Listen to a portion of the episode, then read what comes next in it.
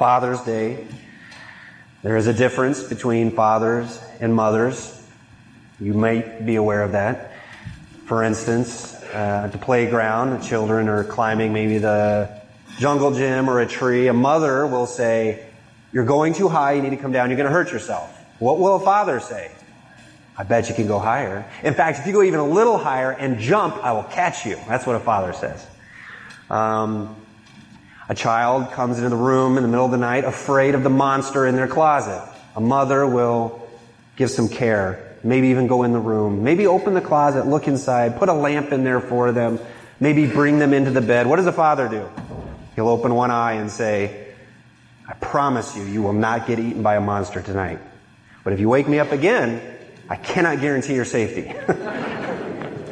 Uh, when a mother gets on the floor to play with their small children, the likelihood of a child accidentally getting a bloody nose is, I would say, very minimal.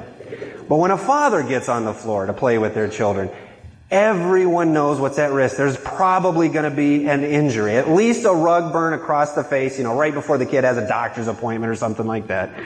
Fathers and mothers are different creatures. And I don't know if these things are right or wrong. They just are what they are.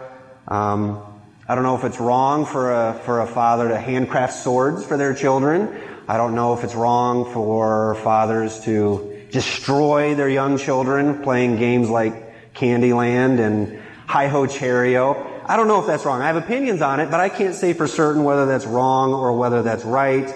Um, but there are some definitive rights and wrongs that we find in this objective word of truth. And so let us set our eyes upon that word and then fuse our lives to the truths that we find here. So I'd encourage you to find your way to 1 Corinthians chapter 16. We're going to be looking primarily today at verses 13 and 14 of 1 Corinthians 16.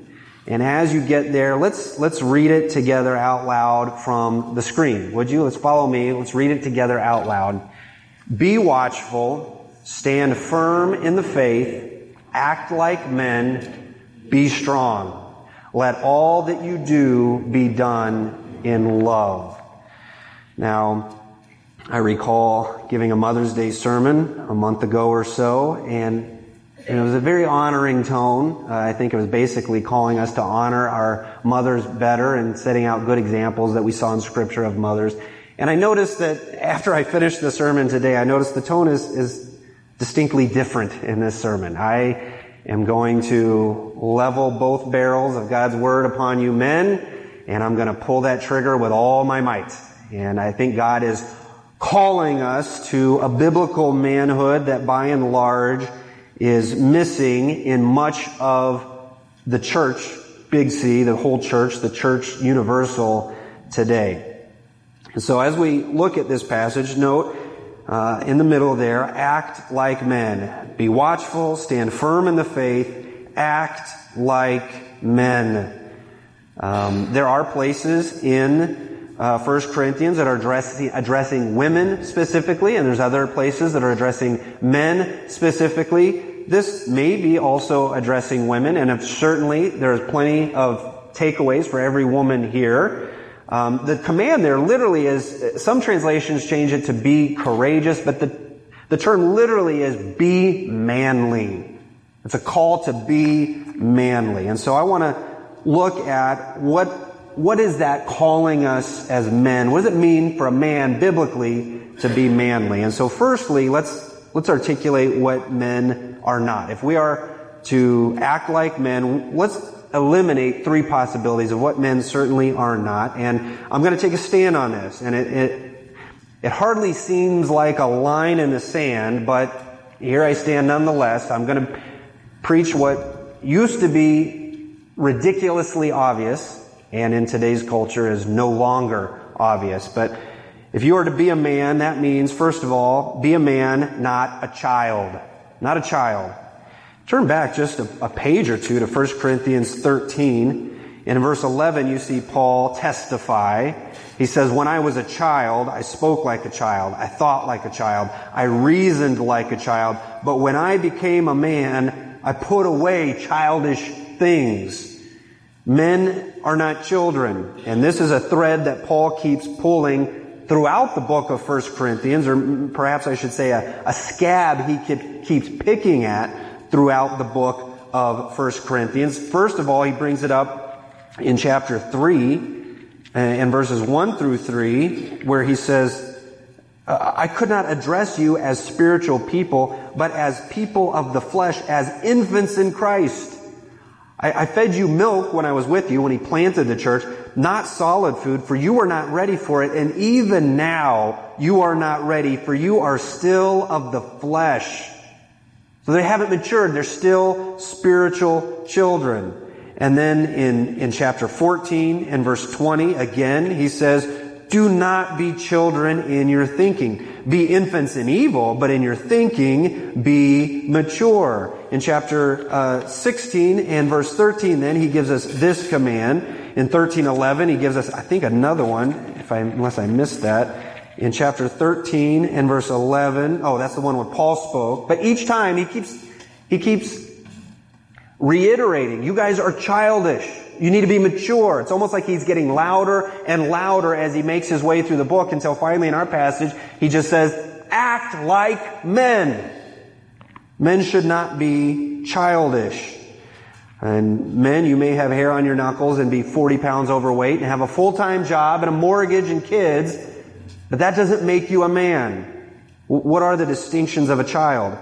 Children are generally low in responsibility low in productivity, low in maturity.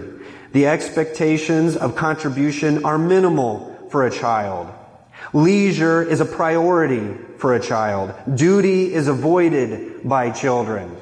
I can guarantee you when I ask this, my kids in general to do something, some of them are quite attentive. Daniel is always missing. He sneaks out of the room as soon as I start asking someone to do something. He's gone. Because children tend to avoid responsibility. Men must be men. You are not children. Nothing is worse than a 40 year old male that is still a boy, has never grown into adulthood. Be a man, not a child. Secondly, be a man, not a woman. Again, it just, it doesn't seem like I should have to articulate this, but in fact, some would even say this is controversial. Now, these passages we're looking at in these first three uh, points, uh, they're really kind of incidental observations. Paul's not necessarily striking at that point, but what our takeaway is true nonetheless. So look at chapter 11 in verse, starting in verse 11, where it says, in the Lord, woman is not independent of the man, nor is man independent of the woman. For as a woman was made from man, so man is now born of the woman, and all things are from God. So they're each dependent on each other. Judge for yourselves. Is it proper for a wife to pray to God with her head uncovered? He's, he's articulating that women need to have their heads covered when they pray. He says, does not nature itself teach you that if a man wears long hair, it is a disgrace for him. But if a woman has long hair, it is her glory, for her hair is given to her as a covering. If anyone is inclined to be contentious, we have no such practice, nor do the churches of God. Now, regardless of what is strictly being taught in this passage, one thing we know for sure. There is a distinction between men and women.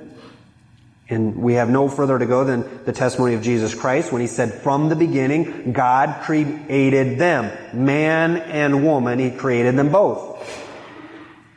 And this is, um, this is a growing pressure in our culture, the androgenization of the sexes.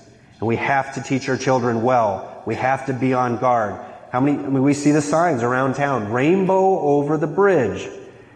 And there, I guarantee you, there are people that claim the name of Christ that are affirming this assault on the natural order. And you don't have to go back to Sodom and Gomorrah to teach this truth. You, go to the words of Christ, you go to the New Testament. In Romans chapter 1 verses 26 and 27, it describes homosexuality as being dishonorable, unnatural, shameless, and in error. In 1 Corinthians chapter 6 and verse 9, it puts it on a list and it described it as unrighteousness. And it says those who practice this will not inherit the kingdom of heaven. In 1 Timothy chapter 1 and verse 10, again, there's a list. Homosexuality is included in it. And also in that list is human slavery, human trafficking. And he says these are contrary to sound doctrine. And maybe you've heard the argument that Sodom and Gomorrah, their true sin was inhospitality, which is ridiculous. Um, in Jude chapter 7, it makes it very clear that Sodom and Gomorrah indulged in sexual immorality and pursued unnatural desires. Men are men, women are women. God created them, created them differently. Neither is inferior to the other. Men, we must be men. And we must define our manhood not by societal standards, whether they be today's society or our father's society 50, 60 years ago. That's not how we define manhood. We define it biblically.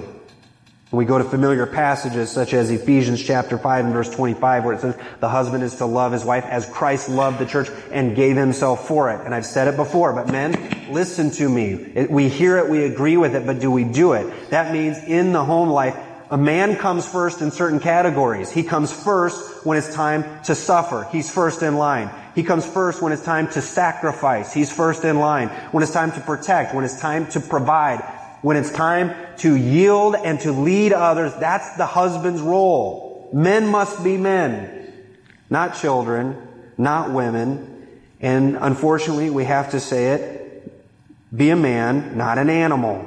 Again, turn back one page to 1 Corinthians chapter 15 and verse 39. It's amazing how scripture answers every objection that modern society puts up, no matter what kind of intellect they might put behind it. This seems pretty obvious. 1539. For not all flesh is the same. There is one kind for humans, another for animals, another for birds, and another for fish. We are not animals. You know, Mark Twain had a humorous quote that said, um, humans are the only animals that blush, and they are the only animals that need to blush.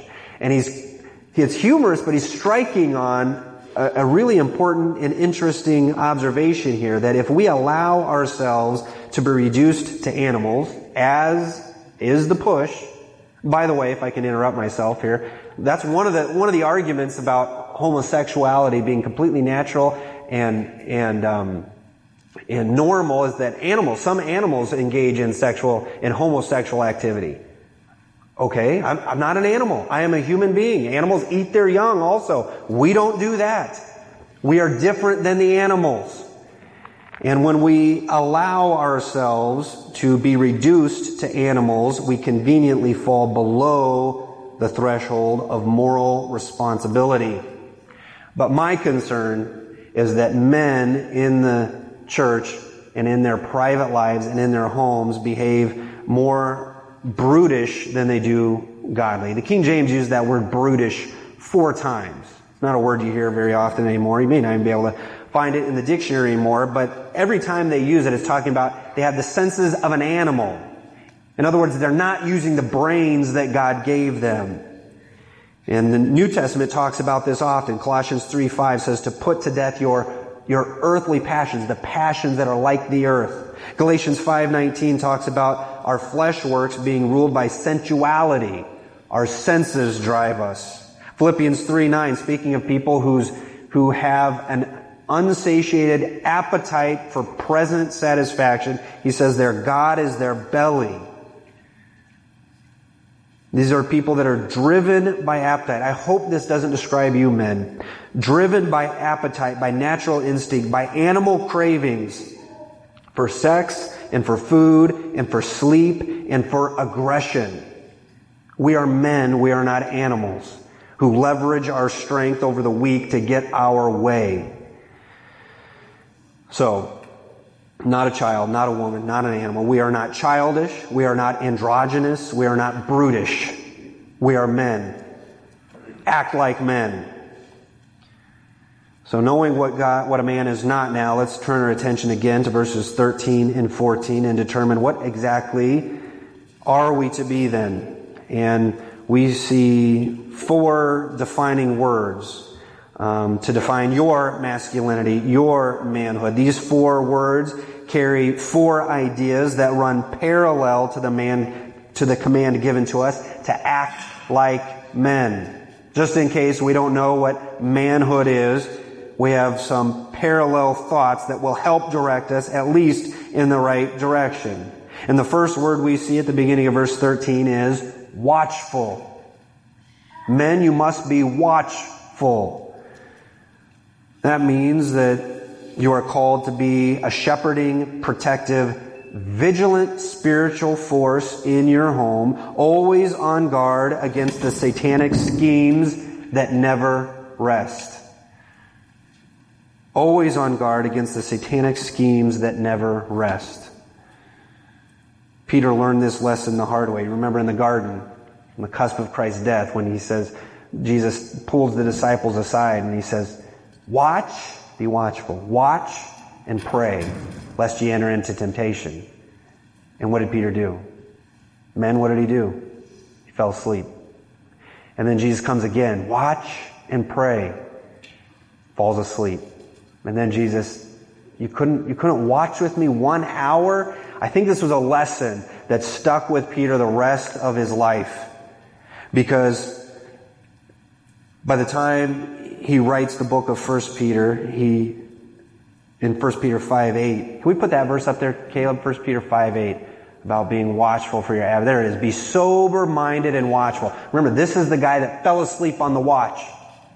He says now to his followers, be sober minded and watchful. Your adversary, the devil, prowls around like a lion, a roaring lion, seeking someone to devour. Men, we have to be watchful against Satan against temptations, against sin that is seeking to find its way into our homes, and it never comes from where you expect it to, so you must be watchful.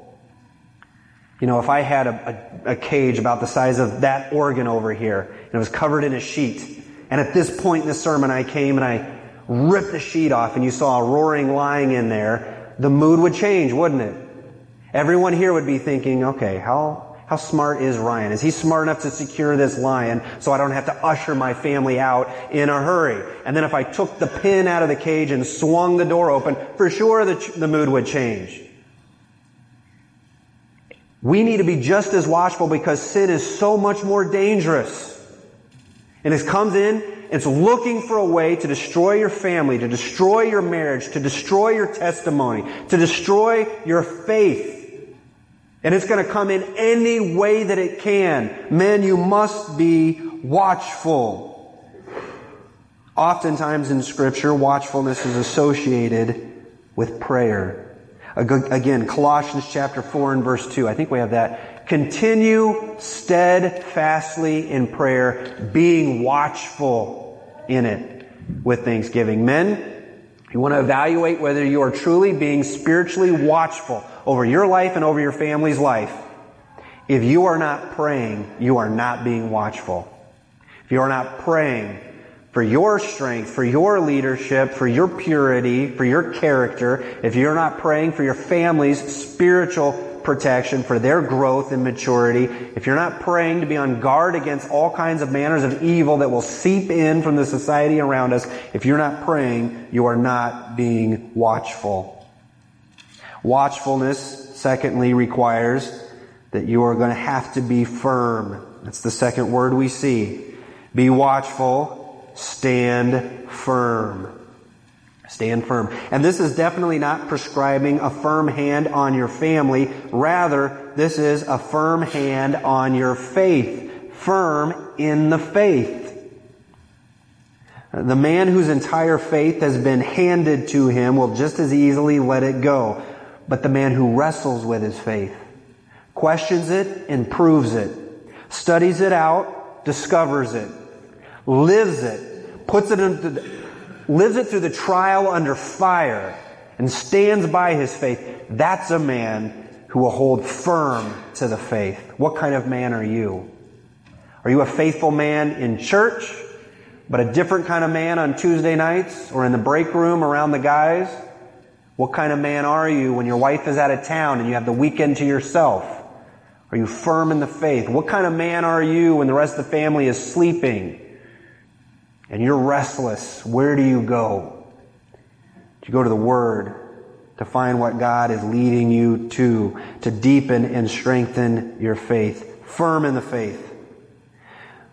Can I, can I invite you to turn just quickly over to Philippians chapter 1 and verse 27? We see a deeper description of what this firmness of faith is. Philippians chapter 1. Oh, I'm not going to complain about the phones, but I miss the sound of papers moving when people had a turn in their Bible. Philippians chapter 1 and verse 27. Listen to this. Maybe you can read it with your own eyes. Only let your manner of life be worthy of the gospel of Christ, so that whether I come and see you or am absent, I may hear of you that you are standing firm in one spirit with one mind, striving side by side for the faith of the gospel. Here we can observe a few things. First of all, firm in the faith means that the gospel that we believe, the gospel that you believe, men, is on display observably in the conduct and the course of your life. If there is a persistent sin that would embarrass you or discredit the gospel that you claim, you have a loose grip on the faith. You need to have a firm grip on the faith, and that faith is observable in your life. No one should ever be surprised that you're a believer. I, I got someone's business card today, and I had a cross on it. I go, oh, Are you a believer in Jesus? And he said, Yes, I am. I'd known the guy for a while. I, I didn't know him well enough. But if you were to hand your business card to somebody else, would they be surprised to find out you're a believer? Really, I wasn't surprised because this guy conducted himself so well. How about you? Firm faith means that your faith is on display. Notice too that it's on display whether you're being observed firsthand or not. He says, whether I'm there or not, I hope to hear about it. Secondly, a firm faith means that you are rallying others to the cause of Christ. See what it says? Firm in one spirit with one mind, striving side by side for the faith of the gospel. And then you turn to chapter 4 and verse 1 and you see that this is kind of the forgotten context of chapter 3 verses 12 through 21 is fairly familiar and famous. But it ends with, Therefore, my brothers, whom I love and I long for, my joy and my crown, stand firm thus in the Lord. What's he saying? Stand firm in the way that I just described. Stand firm in the Lord. So how did he just describe it? Not that I have already obtained this or am perfect, but I press on to make it my own because Christ Jesus has made me his own.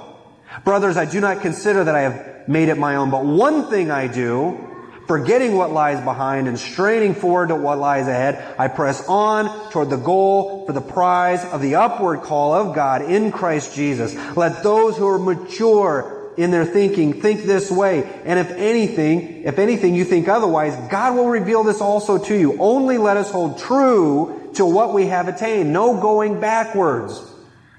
Brothers, join in imitating me and keep your eyes on those who walk according to the example you have in us. For many whom I have often told you, and now tell you even with tears, walk as enemies of the cross their end is destruction. Their God is their belly. Their glory is in their shame, with minds set on earthly things. But our citizenship is in heaven. And from it we wait, we await for a Savior, the Lord Jesus Christ, who will transform our lowly body to be like His glorious body by the power that enables Him even to subject all things to Himself. Stand firm in that way in the Lord. Men, we must be firm in our faith. We must be watchful. We must be firm. The third word that we see here in our passage in 1 Corinthians 16 be watchful, stand firm in the faith, act like men, be strong.